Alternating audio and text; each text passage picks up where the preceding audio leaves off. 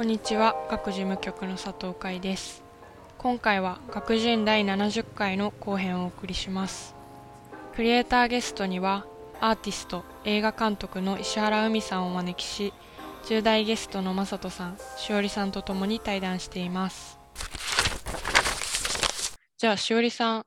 あの石原さんに今回どんな質問を用意してくれていますか？で一つ目がなんかあの映像を石原さんが作成する上で宗教っていう題材が私はまあものすごい扱いにくいものなんじゃないかと思ってて、うん、なんか特にキリスト教って聖書が全てじゃないですか。もうその聖書が神様の言葉であるみたいな感じででもそれってそこからいろんな読み解き方もあると思うんですけど人にとか国とかによって読み解き方も違ってそんな中で石原さんがその56年前に教会の寝泊まりの経験から信仰とか宗教につながったっていうのをインタビューで拝見したんですけどなんか大人になってある程度自分の考え方とか信念とかそういうものがあの固まったっていうか自分の中で分かってきた時にそのキリスト教っていう新しい宗教にこうの思想に触れて映像を作るっていうことに対して恐怖とかそういうのはなかったのかなっていうのが一つ目の質問です。はい。えっと、大人になってこう思想とか信念が固まると思うじゃないですか。固まんないんですよ。なんか本当に 大人なのに、大人なのかななんか大人なのに、なんかこう、思想とか信念みたいなのとか考え方ってもうめっちゃもうグワングワンすごい変わる。まあ私はですけど。でも、まあみんな大人になってみないとわかんないけどね、みたいなところもあって、本当になんかこうずっとかあんまなんかこう変わり続けてたり根本的なものが変わってないっていうのがあってだからこそその宗教をテーマに取れたのかなっていうのはすごいあります。というのも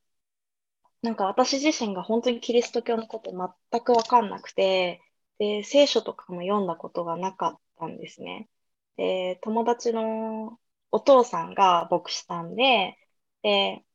まあなんか、教会の上に行って、なんかこう、ご飯とか食べさせてもらいながら、教会に通うようになるんですけど、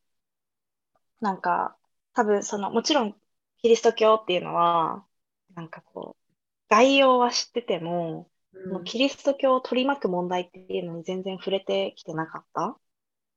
で、だからこそ、こう、新しい言語を学ぶようにキリスト教について勉強してて、本当になんかこう、英語を学ぶのと同じぐらい多分キリスト教を学ぶのって、めちゃめちゃこう学ぶことがいっぱいあるというか、うん、なんかこう全く違う言語だなと思っていて、だからこう、本当に初心者だから、キリスト教のこう、取り巻く問題を知らないから作れた。で、映画作ってすごい思ったのは、なんか、キリスト教、まあ、特に保守のキリスト教が、例えばアメリカだと中絶を禁止したりとか、うん、なんか、そういう、その、まあ、様々な問題、キリスト教を取り巻く問題が起きている中で、まあ、例えば同性愛の問題とか、なんか、やっぱり、なんだろうな、うん、それによって、キリスト教の存在によって傷ついてる人が、まあ、この世にいると。で、なんかそれはすごい、まあ、作品を作ってからいろんな人に言われるようになったことで、でもやっぱりキリスト教って、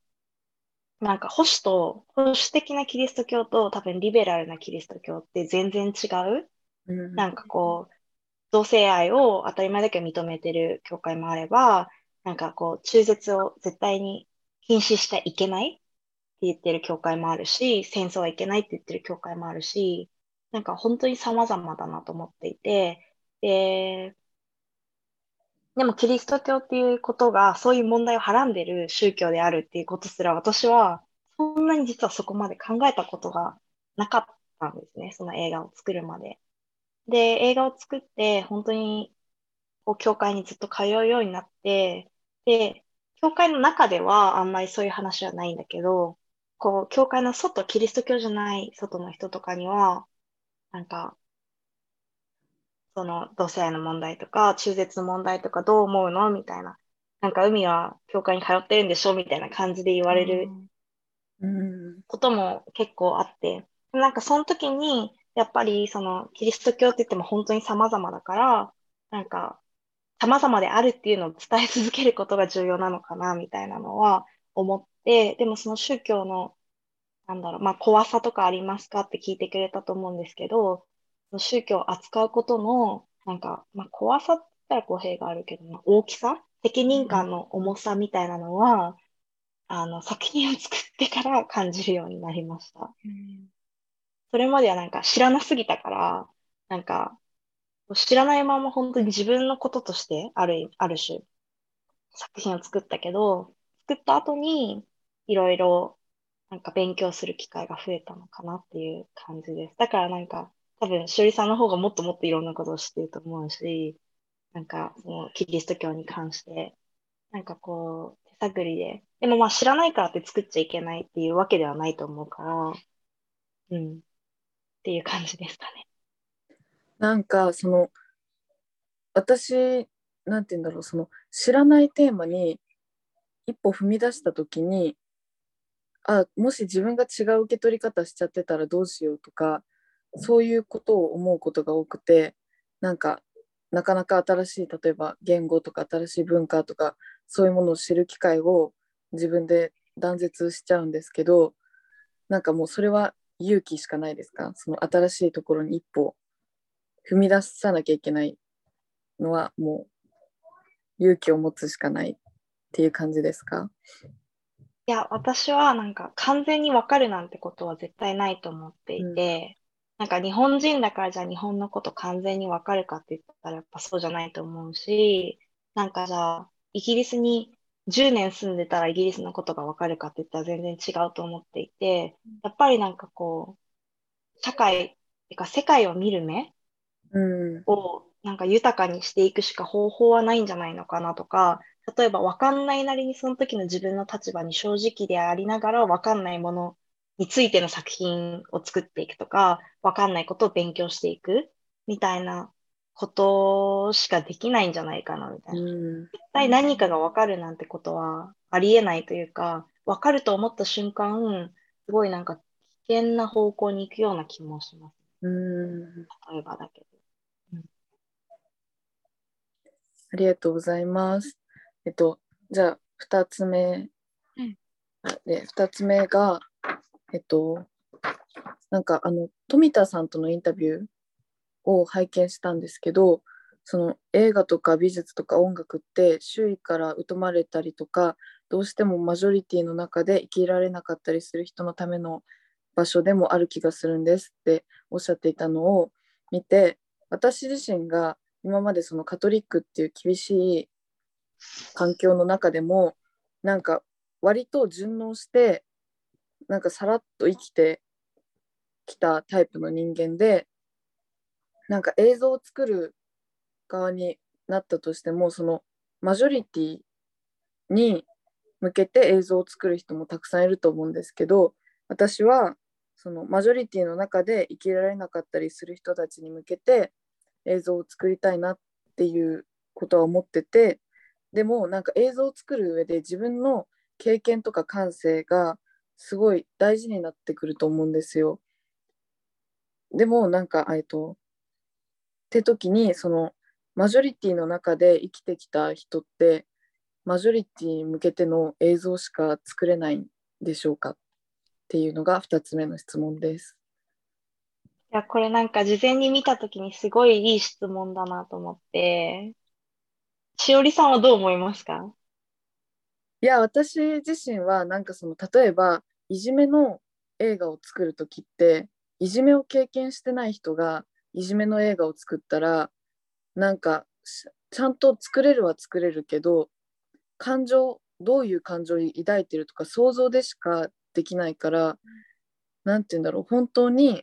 本質をつかめた映画とかにはならないんじゃないかと思っててだから私はその私はやっぱりマジョリティの中で生きてきた人間はマジョリティに向けてしか作れないんじゃないかなっていうのを思ってます今。はい。なんか、私は、うーん、そんなことはないと思っていて、うん。その、自分が生きてきた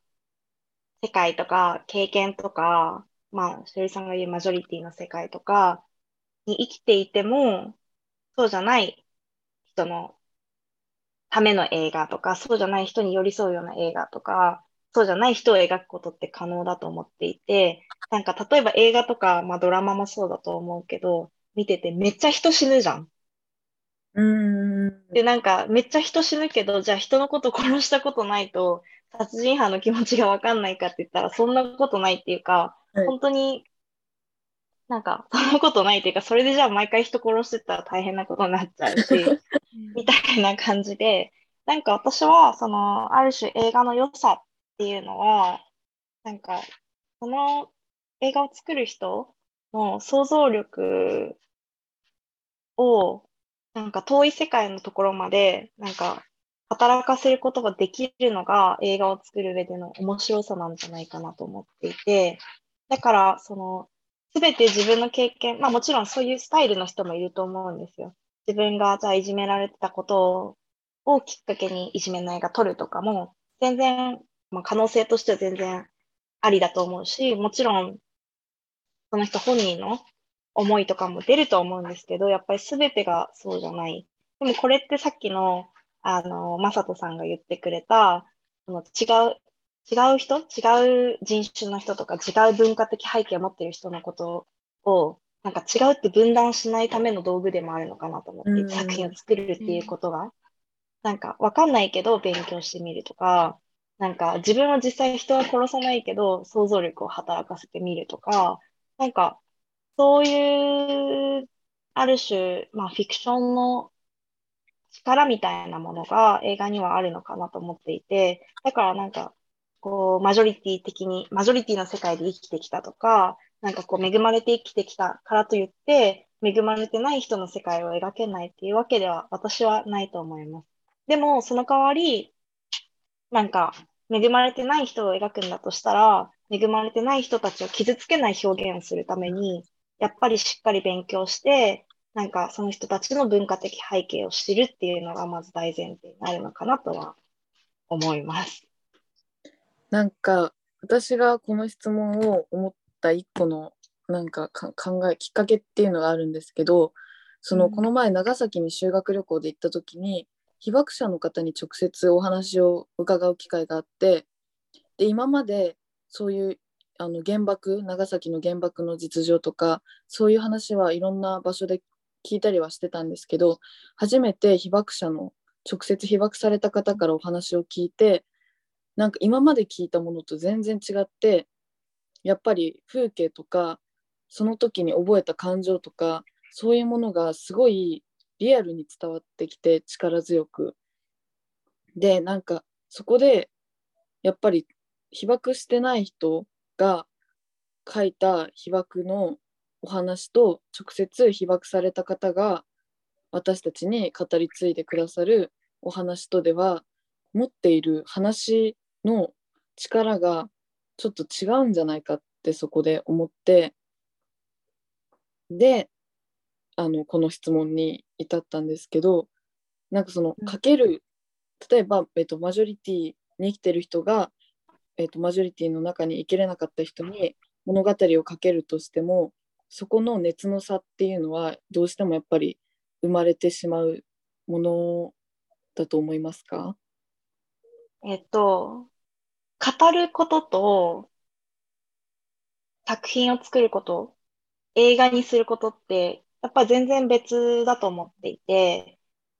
語りだけで言うなら、もちろん当事者の人の語りが一番強いと思うんですよ、私も。けど、やっぱこう映画を作るって、まあ美術作品だとちょっと別になるんだけど、映画を作ることってある種なんか職人的要素がないとできないうん。というか、こうスタッフもいっぱいいて、なんかこう本当にこう分、分業というか、なんか映画ってすごいクリエイティブな、うん、なんかこう、職種というか、そういう感じに見えると思うんですけど、実際問題は、本当にこう、ちょっと、めちゃめちゃこうロジ、ロジカルに動かなきゃいけないし、クリエイティブの部分って実はすごい少ない。なんかこう、実際こう、寒い中、外で早朝から撮影したりとか、なんかこう、肉体労働に近いことが、まあ、ある種現実としてあって長時間労働だったりとか、だから、その、語りで考えると、当事者の語りが強いのは、もう絶対そう。私もそう思う。けど、その当事者の人が作る映画が強いかって言ったら、やっぱり映画って職人が作るものだから、ある種の。うんだから、その当事者が作っ、当事者が作った映画が一番強くなるとやっぱ限んないっていうのが、ある種、まあ良くも悪くも現実としてあるのかなって思います。で、だからこそ、その、なんだろう、作品を作る、映画を作るっていう、なんだろう、技術とか、まあ、場数を踏んできた人が、じゃあその当事者の声を、当事者を傷つけないように、自分も勉強しながら作品化していく、落とし込んでいくっていう作業がそこにあるから、だからこう、当事者じゃないと作れないっていうことは絶対に、私はないと、うん、かな。ありがとうございます。はい。うんなんかあのこの質問はい結構事前の打ち合わせでしおりさんもなんていうのかなちょっと質問になりきってないのかなとかなんか悩みながらねあのいろいろ考えてたところはあったと思うんですけど今の話聞いてみてどうでしたか、なんかやっうん。ぱり私じゃなんて言うんだろう想像できていなかったところうん。がやっぱりあってそのなんか映像を作るっていう一個段階を踏んだ時にそのマジョリティマイノリティとかがなん関係なくなるとまでは言わないんですけどその映像を作るってなった時にはどっち側の人でもどっち側のことを想像を働かせたら描くことができるっていう上でそれはなんかもし私がこれでマイノリティの人の方の映像を作るってなっても本当に多分めちゃめちゃちゃんと勉強してもう想像の想像のもう自分の頭でできないぐらい想像を働かせて映像を作ることがすごい大事だしなんかもう私の想像で本当に賄いきれるのかっていうのはちょっと心配になりましたね。うんうん。でもなんかその想像のなんていうんですかね一つの種に対話があったりとかはい。なんかいろんな人にのところに行ってみるとかまあインプットがあったりとかっていうのがなんか全部その石原さんの今回の今日の話とすがすごいつながってくるなって今思ったりもしましたね。で、ちなみにそのまさとくんのなんか最初の、まあ、まさとくんは自分が映像を撮ってないから、どういうふうに映像が作られてたり考えられてたりするのか知りたいみたいな話が、あの、を事前に聞いてたんですけど、なんか今のお話聞いてみて、まさとくんはどうでしたか？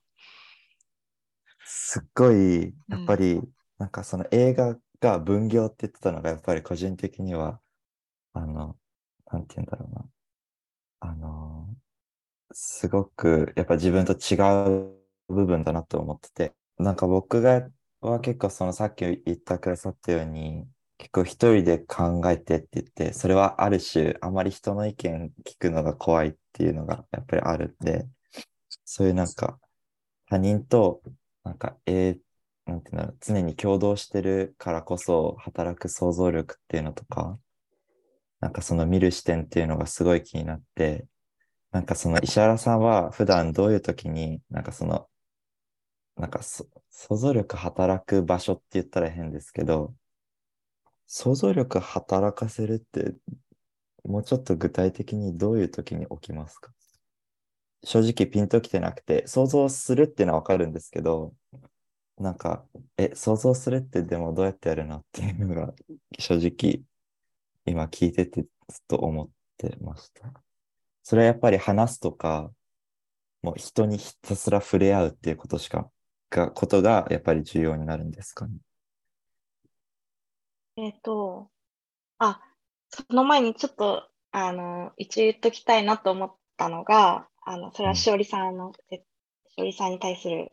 言ったことで、その、うんうん。マイノリティにマイノリティが描けるかどうかって言ったら私は描けると思うんだけど、でもだからといって、その、描くことが、こう、ある種、なんかこう、文化の登用にならないとは限らない。うん。っていうのが、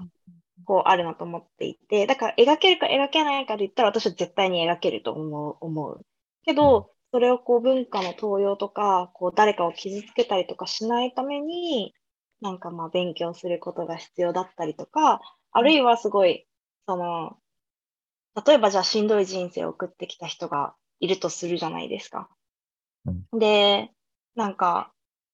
まあ、私も割とそういう、そっち側の人間だと思うんだけど、なんか、やっぱ自分の過去は変えれるなって思うことがあって、それは、うん、なんかしんどくて良かったことなんて一個もないけど、唯一いいのは、それが作品に描けるところが良かったなって思ったことはあって、なんか多分作品作ってなかったら自分の過去とかに負けてたかもしれないけど、作品を作ったことで、これは私にしか書けないってやっぱ思う瞬間がないとは言えない。で、だからそれでなんかこう自分の過去をある種、なんだろう、変化させてるような気持ちになったことはあるから、でもだからといって、じゃあ傷ついてたからといって、じゃあ私が何か他の作品を作るときに文化の登用にならないかって言ったらそういうわけでもない。だからやっぱりこう、とにかく勉強すること。で、まあそれがその今言った、まさとくんが言ってくれた、その、なんだろう、想像力を働かせるってどういうことっていうことにつながってくると思うんですけど、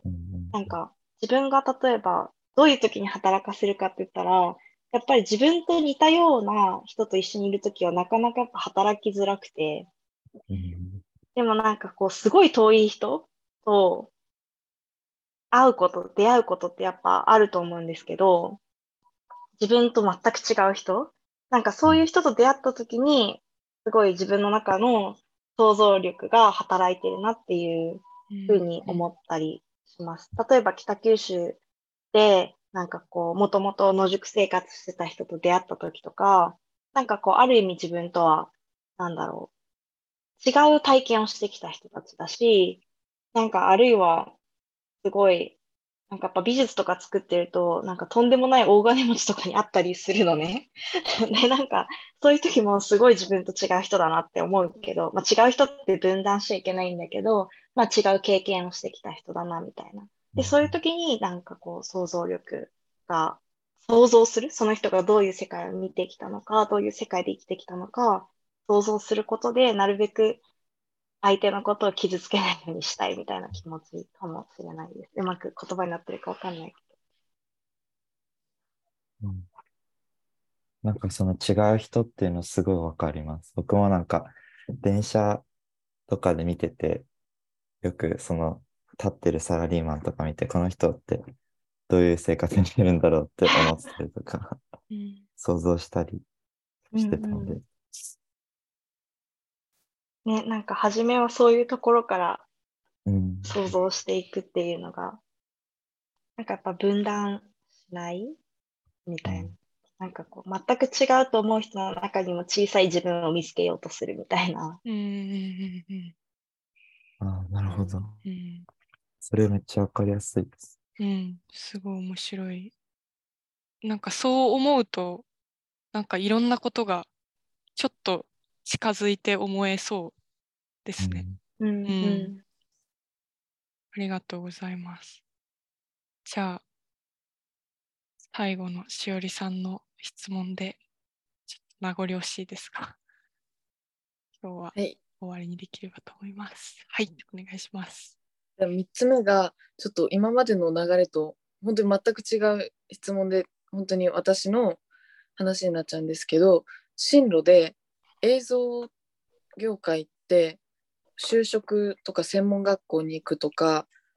4年生の大学に入るとかいろんな選択肢があると思ってて石原さんがあの東京芸大出身っていうのをあの、えっと、インタビューで見たんですけど石原さんにとってその東京芸大とか大学に行った意義とか行ってよかったなって思うこと逆にあの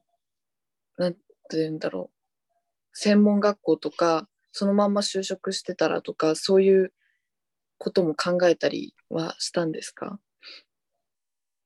えっと、まあ、芸大に、本当はやっぱ映画がやりたかったから、あの、映画学科とかに行きたかったんですよ。で、なんかまあ、京都造形の映画学科とか、まあ、すごいいい、それこそこの間亡くなった青山真司さんとかも私が、あの、18歳の時いたりとかして、で、なんかまあ、映画学科に行きたいとか、まあ、日本芸術大学の映画学科に行きたいみたいな感じで、なんか、こう、そういうなんかオープンキャンパス的なものには行ったりとかもしてたんだけど、まあなんかとにかくお金がなかったから、なんか大学に行けるとしたら国立しかないってなった時に、まあ消去法で芸大を選んだっていうのが実は私の正直な、なんか、なんだろう、まあ現状としてあって、だからなんかこう美術の方にちょっとずつ自分が向かっていってしまって、まあ美術と映画を行ったり来たりすることになってんのかなとも思うんですけど、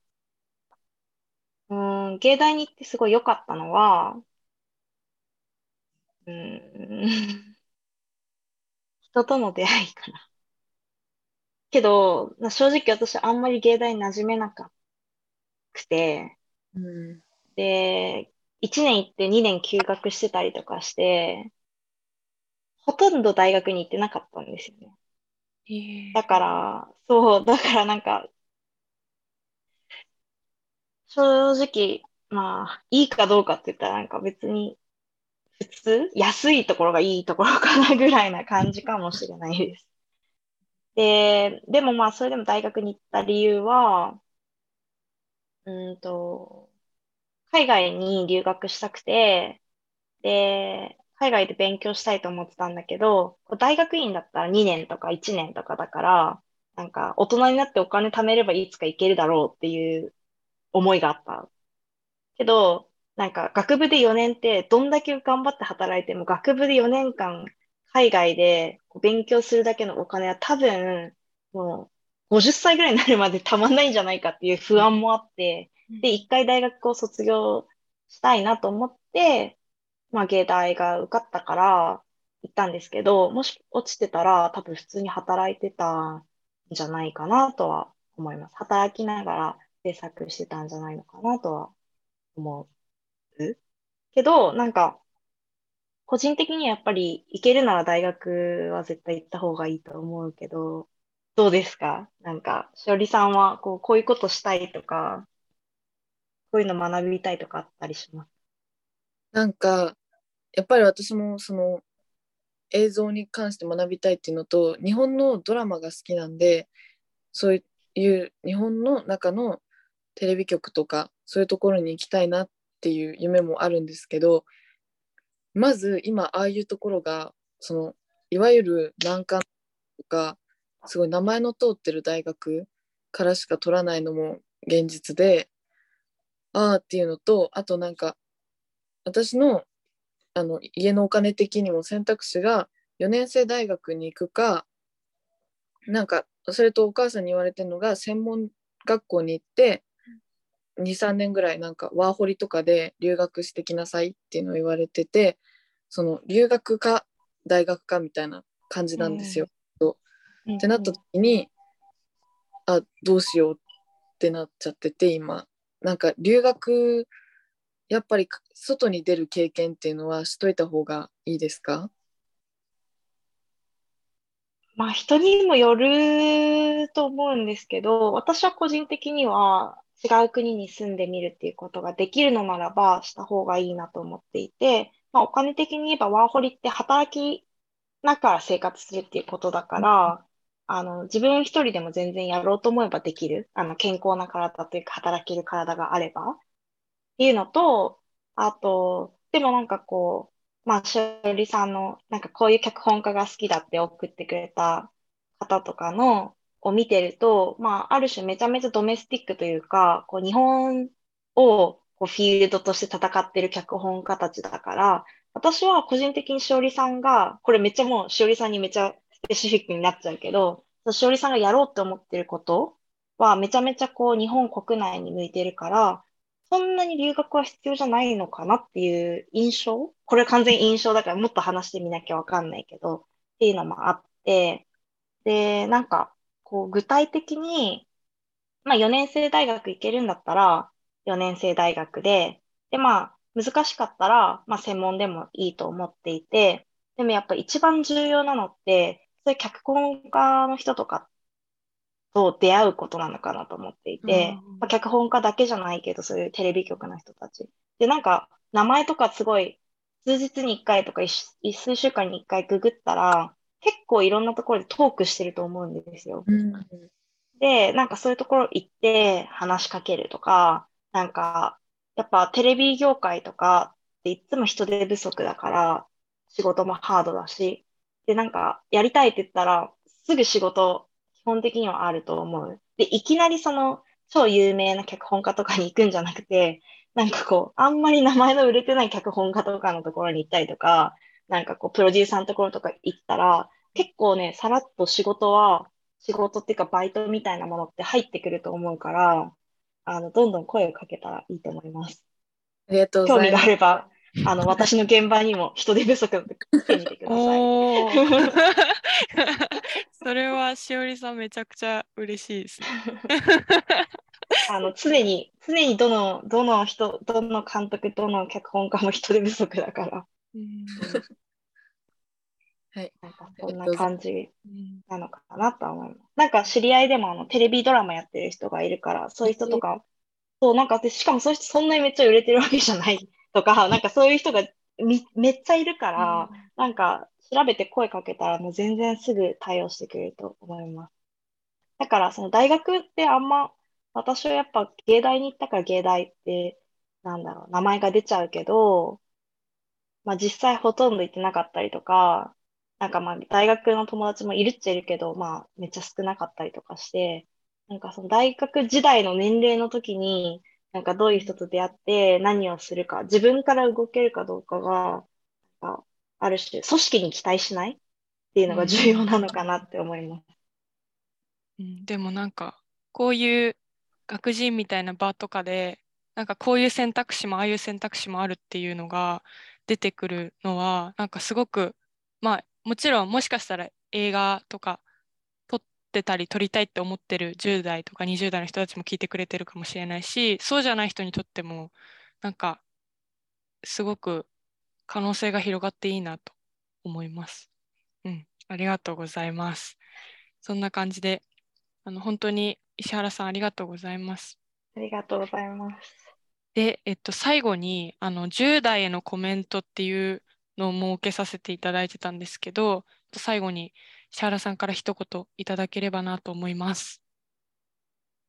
なんか二つ言いたいなと思うことは、なんか一つは、あの、今しんどい。なんか私とかも10代の時めっちゃしんどくて、今もそれはちょっとはそうなんだけど、なんか本当に10代の時今しんどくても、こう生き続けてたりとか、こう何か自分のやりたいことをすることで、10代の時の自分を許せたりとか、過去を変えるっていうことができるっていうことを私が20代後半になって知って、だからなんか今しんどくてもまあ生きてたら過去を変えることができるっていうのと、あとなんか今日めっちゃ偉そうにいろいろこう質問に答えてたけど、私の言ってることが正しいわけではないから、なんかこう大人を信用するなみたいなことも なんか思いました。以上です。はい。ありがとうございます。はい。えー、本日はクリエイターゲストにアーティスト、映画監督の石原海さんを、10代ゲストにしおりさんとまさとさんをお招きしました。ありがとうございました。ありがとうございました。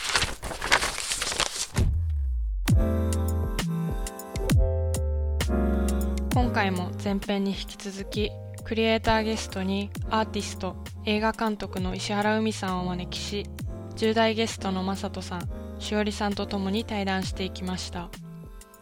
映像を通して表現することそのものについて繊細に議論を重ねていく中で、想像力を働かせることは他者を分断しないためのツールになるという石原さんの言葉がとても印象的でしたまた他の人と自分との接点を見つけたり